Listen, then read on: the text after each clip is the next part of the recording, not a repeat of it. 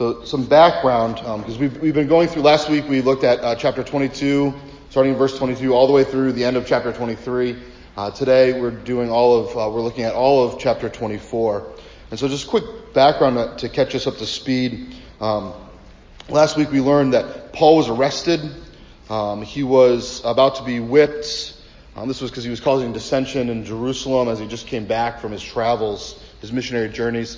And um, he was about to be whipped by the Romans because the Romans wanted to know what was going on, and he shouts out, he tells them, I mean, he doesn't really shout out, he kind of nonchalantly tells them, um, I'm a Roman citizen. Do you do this to all, to all Roman citizens? Um, that changed everything, and they quickly released him with apology.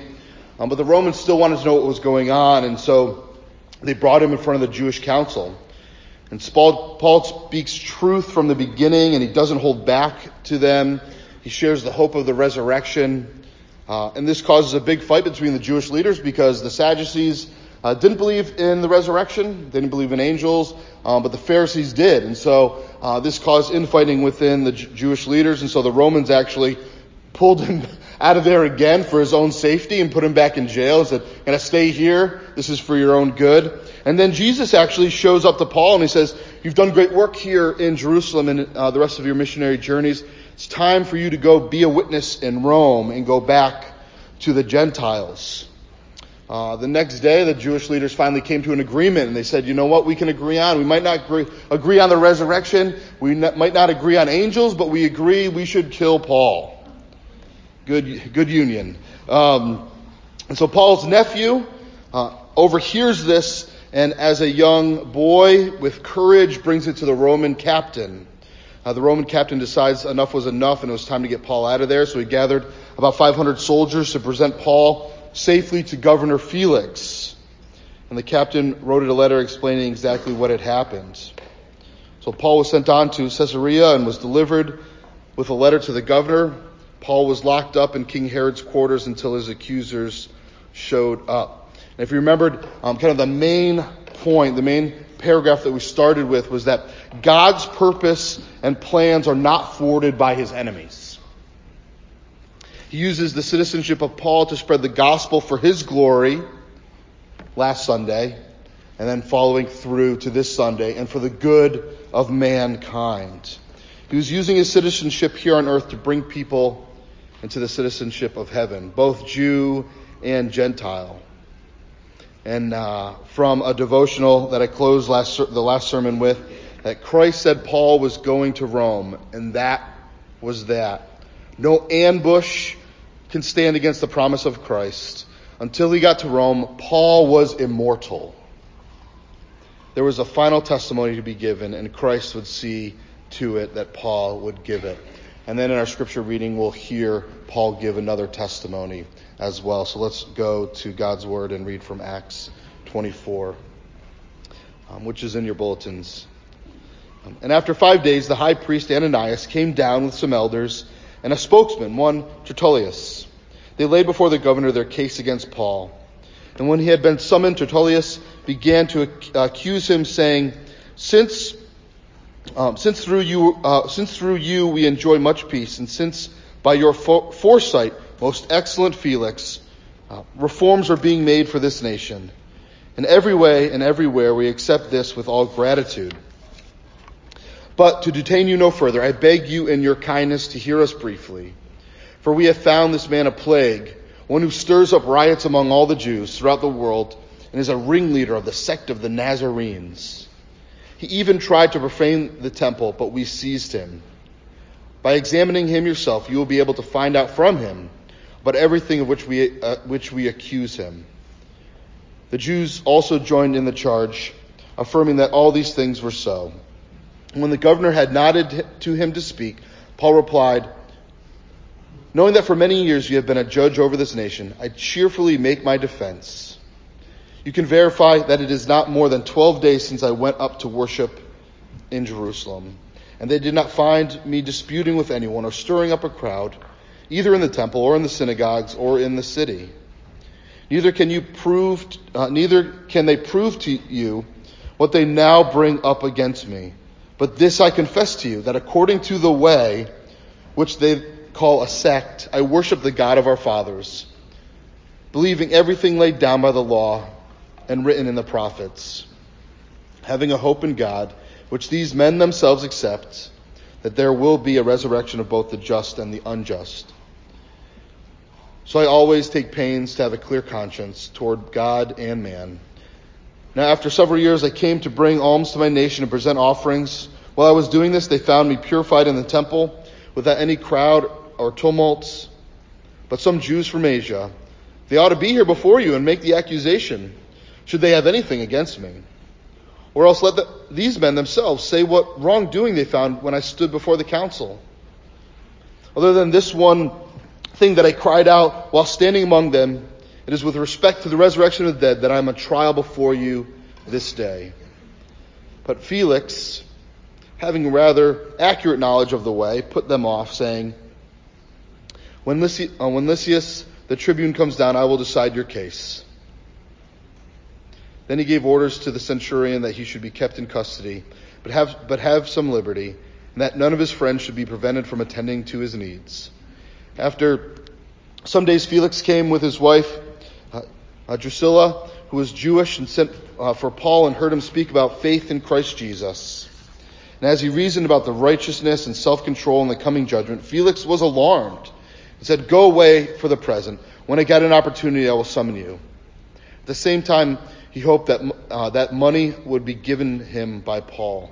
So he sent for him often and conversed with him.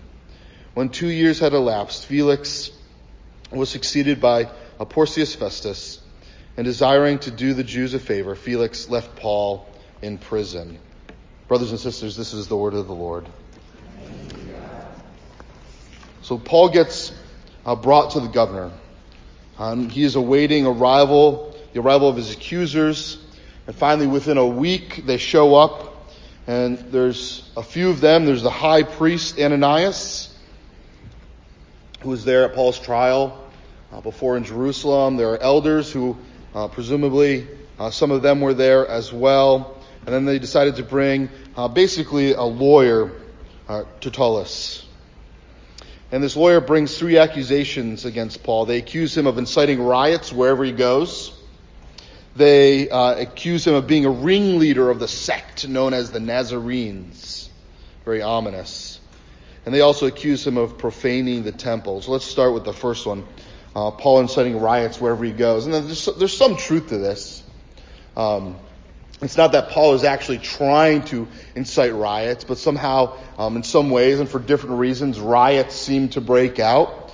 If you remember from, um, I think it was a few months ago when we were talking about Paul in Ephesus and there was a riot there because the way Christianity had caused such a drastic change in the economic system within Ephesus.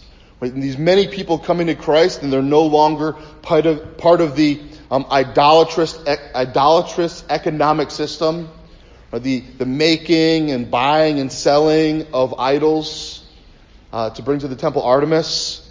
Um, and, and a riot went out uh, because the whole economic reality, the whole economic system of Ephesus was changing and people were losing business because many had come to Christ and now were buying idols. Right? The people making them were losing business and there's this riot broke out. In Jerusalem, these Jewish leaders uh, causing an uproar because Paul was, um, at least in their accusations, profaning the temple. Um, he was inciting riots because um, he, he said that he believed in the hope of the resurrection and that caused problems within the Jewish leadership and their arguments. Um, and this is kind of why they lead with this, because they're hoping that this move, this accusation, would get the attention of Governor Felix. Uh, because as a Roman leader, as a Roman governor, um, they knew that he would not stand for any insurrection, any strife, any problems within Rome. This is his duty to squash these things, to keep the peace and the glory of Rome. If this man was causing a problem over the Roman, uh, all over the Roman Empire, he couldn't let Paul go unpunished.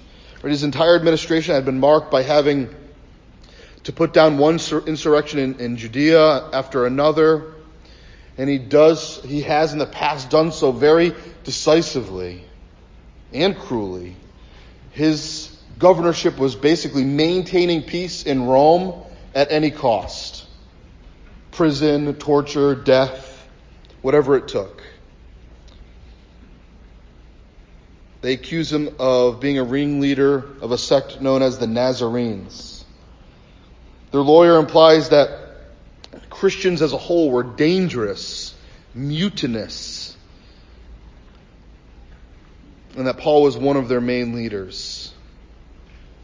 And so such a charge would be made and a stick on Paul as true. This would be um, an indictment on the whole Christian community.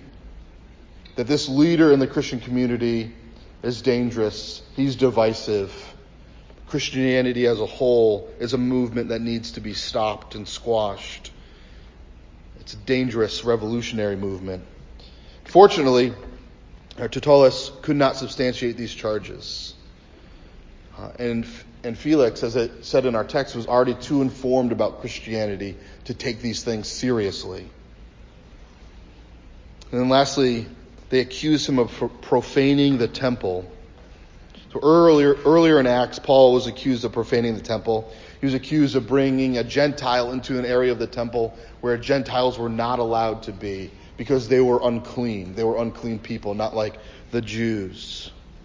It was meant only for them. And this is one area the Romans would allow the Jewish people to enforce uh, their own kind of empire, their own arena, was anything that had to do with their religion in the temple. And so their hope was maybe that Governor Felix would then send Paul back to them to be judged. Well, if these first two accusations did not work, maybe his profaning of the temple would allow Governor Felix to send him back to us and more than likely we would put, they would put Paul to death. However, there's no evidence to substantiate this claim. They basically, they basically came before Governor Felix with an unloaded weapon. They had no evidence to substantiate any of these claims. And so, uh, Governor Felix nods to Paul, right in his authority. Okay, it is now time for you to speak and make your defense. And so Paul makes his defense. And how does he make his defense? Was that one word that's in there that kind of stands out? It says, cheerfully. I don't know about you, but I don't know if I, I would be cheerfully making my defense, um, knowing that prison might await me for the rest of my life or even uh, death. But he cheerfully makes his defense. They, they cannot prove any of this. I follow the way, the God of our fathers, right? The God of Abraham, Isaac, Jacob. Right? Felix, even though he's a Roman governor, the Jewish leaders there, all know what he means when he says, I follow the God of our fathers. The same God of Abraham, Isaac, and Jacob. The same God you believed in. said, believing everything from the Jewish scriptures. The same as these men right here. We share in the resurrection of the just and the unjust, the wicked and the righteous. Paul takes a turn here because he's now speaking of the resurrection of all people, where before he only spoke of the hope of the resurrection for those that believed. And now he's saying that everyone will be resurrected, both the just and the unjust, the wicked and the righteous. To mention the resurrection of the unjust could only really imply and mean one thing that Paul was alluding to the judgment that, that awaited those who were not in Christ Jesus. He was not about to miss this opportunity for a witness because if you remember, Jesus himself said, You're going to Rome. Paul had confidence in Christ Jesus, knowing that whatever he said, however much he gave his witness, he would not be dead until he reached Rome because he had a ministry there to the Gentiles. He was immortal until his last testimony even for the Gentiles present, right, who might not comprehend the idea of resurrection, would have some understanding of judgment. And Paul again using his citizenship for the gospel and for the good of mankind and for the glory of God. He's now using his, this opportunity as a Roman citizen to bring the good news not only again to the Jewish leaders who are hard of hearing and only hear Paul's execution. That's all they can think of. Paul's judgment to the Roman Empire, at least to themselves.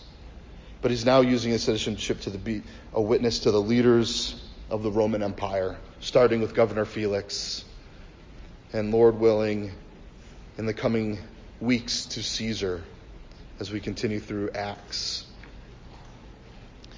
And you remember from last week that the resurrection was the point of um, divisiveness within the, the Jewish council. Where they started arguing so much amongst themselves that they basically forgot all about Paul. Because the Romans took him and they're probably still there arguing now about the resurrection, about angels, about the spirits, about these things. The Sadducees didn't believe in it and the Pharisees did believe it. And here, though he's making an appeal that the resurrection has already happened. So think about that. Before the Jewish council, he speaks of the hope of the resurrection. And here he's speaking that the resurrection has already begun in Jesus Christ. I was reminded of um, the Gospel of John in John 5. Um, one of the, the, right, the verily, verily statements, the one of the truly, truly statements. It says, truly, truly, I say to you, an hour is coming and, it, and is now here when the dead will hear the voice of the Son of God and those who hear will live. For as the Father has life in himself, so he has granted the Son also to have life in himself. And he has given him authority to execute judgment because he is the Son of Man. So do not marvel at this, for an hour is coming when all who are in the, in the tombs, all who are in the grave, will hear his voice and come out. For those who have done good to the resurrection of life, and those who have done evil to the resurrection of judgment. And now let's, I don't want to get caught on the good and the evil here, um, because we know from Scripture that no one, no one is good, no one is righteous, not one, apart from Jesus Christ. That's what that means. Not that like, oh, the good deeds I've done have balanced. Um, I have the like, scale and the good deeds I did were outweighed the evil, and therefore I'm going to be judged for life and righteousness. No, it's only because of Jesus Christ. Only because of Him. And that should give us great hope.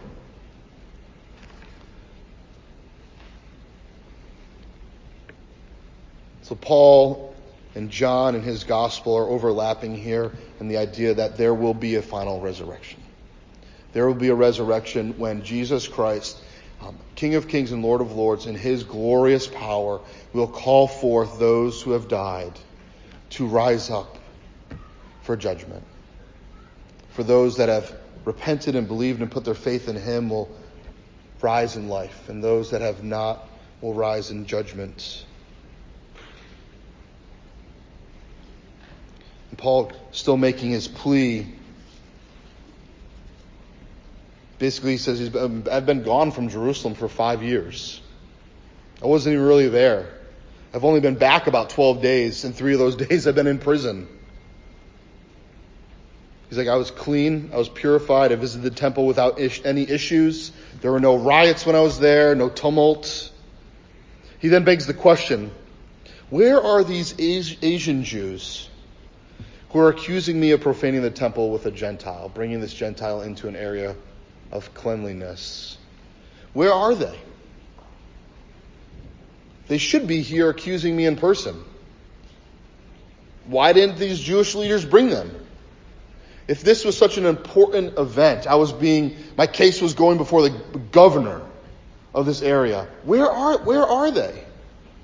I thought this was, this was a case against me, and, and yet there's no real witnesses here? No evidence? Well, we can only speculate why they weren't there, but more than likely there was actually no credible witness to this accusation. Just lies being spewed forth by the leadership in order to find Paul guilty.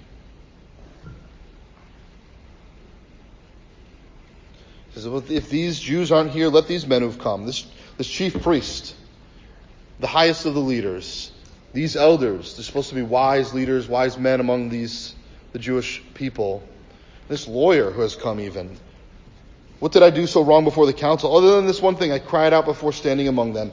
It's with respect to the resurrection of the dead that I am on trial before you today. Basically, he's saying, there's no crime here. I did nothing wrong. There's no evidence to find me guilty.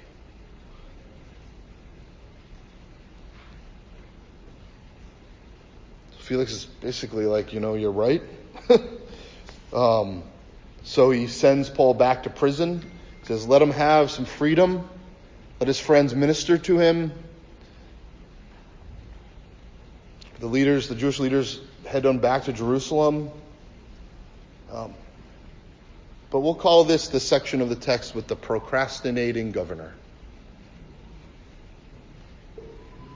Because he doesn't really want to deal with the situation. He's actually intrigued by Paul. He actually he calls for his wife to come down and they spend time listening to Paul talk about Jesus.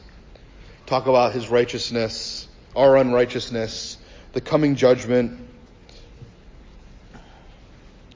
self-control. And so he, he, he, he's familiar with the way. He's familiar with Christianity. And yet he calls his wife to come on down. He's a, who's actually, um, who's actually Jewish. Actually, his wife come down and like, let's listen to this.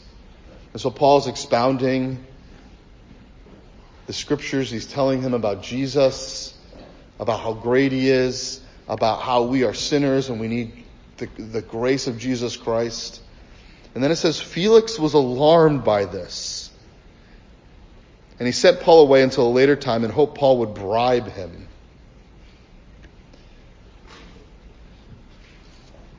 This was um, against the law at the time, bribing, as it is today. Probably good to be a law that we that is uh, it's something illegal to do. Um, but it was one of those things that like everybody did kind of under the table, um, and it was you know turn a blind eye to the illegal things going on. Sometimes like today, like today, uh, not too different, 2,000 years ago. Um, and he's hoping to get money from Paul, but he still invited Paul to come before him, and they talked over these two years on an ongoing basis. Um, but little did uh, Governor Felix and his bride trying to get Paul out of prison that this was just a stop on, I call this Paul's prison evangelism tour. On his way to Rome, on his way to bring the gospel before Caesar. And then Felix was removed from office. He waited along, around too much. One commentary writes this that the corruption and brutality of his administration finally caught up with Governor Felix and an incident of civil strife in Caesarea between the Jewish and Gentile communities there, which Felix mismanaged with a deadly anti-Jewish bias, led to his downfall. This provoked the Jews to send an angry delegation to Rome protesting his actions, which ultimately resulted in his removal. So he thought this was a cushy job he had the rest of his life, kind of do whatever he wanted to do. And yet, the way he ruled was his downfall. And this new governor, Porcius Festus, succeeded Felix and left Paul in prison. But we still remember that Christ himself called Paul to go to Rome. And that no governor, no enemy will thwart the plans of God Almighty. And Felix put off dealing with Paul, and Felix, more importantly, put off dealing with Jesus Christ. A PCA pastor down in uh, Jackson, Mississippi, Derek Thomas, he puts it this way. He says, My friends, I think this is so true. My friends, there's a terrible lesson here. There, there's a lesson about procrastination. When the Spirit of God is moving in your heart and in your soul, when the Word of God begins to do its work and to convict you of sin and righteousness and judgment to come, that's the Spirit's work. And he asks the question, what will you do? Because Governor Felix, the procrastinating governor, put it off and put it off and put it off. Paul was there for two years, and Felix goes to him learning more. Well, I just need to learn more. I just want to learn more. Maybe he'll bribe me. But what, why did he put it off? Why do some of us put it off? Maybe you right now. Why have you put off dealing with Jesus Christ? Well, Governor Felix put it off for the sake of the things of this world money. Like Felix hoping for a bribe from Paul, hearing these words, hearing about the grace of Jesus Christ, the word of God going forth from Paul, and Governor Felix saying, No, He's cauterizing his heart to the Spirit's work here. turning his back to it for the sake of the bribe that he might not, he might get for the worldly things. So the question is asked, you think Egypt is better than the promised land? You think this, the things of this world are better than Christ? Right? Instead of looking back, you look forward. We're not looking back like those in Egypt. We're looking forward to a life with blessings, the blessings of the chains of slavery. Instead of looking to Christ, uh, we see the free meat of Egypt. I always think that's, that's so fascinating that it was like, well, remember that amazing free meat we had in Egypt? It wasn't free. You were literally slaves. And they fed you only enough to keep you going. Felix may have thought of, as so many have thought, that Jesus Christ will always be there. Paul will always be there and I'll always be able to hear about Christ when I want my fix, when I need Him. There's no urgency in my coming to Christ because He is there. For two years, Felix was speaking with the Apostle Paul about Jesus, and he waited and he waited and he waited.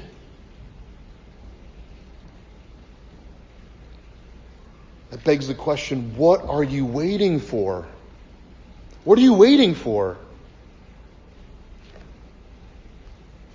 Paul's journey wasn't just from Felix, from Jerusalem to Felix to Caesar. Paul's journey is literally for us and for you in July 8th, 2018, that we might hear of the folly of Felix, not turning to Christ for his salvation, but looking for a bribe, looking for temporary money from Paul, not looking for the glorious eternal realities of the risen Christ Jesus. Paul here is calling you to Christ. Jesus himself is calling you to himself. He's saying, Come, you who are heavy burdened, and I will give you rest. Come to me, sinner. Come to me as a slave. He says, Come and know the grace of our Lord Jesus Christ, who will forgive you of your sins and cleanse you of all unrighteousness.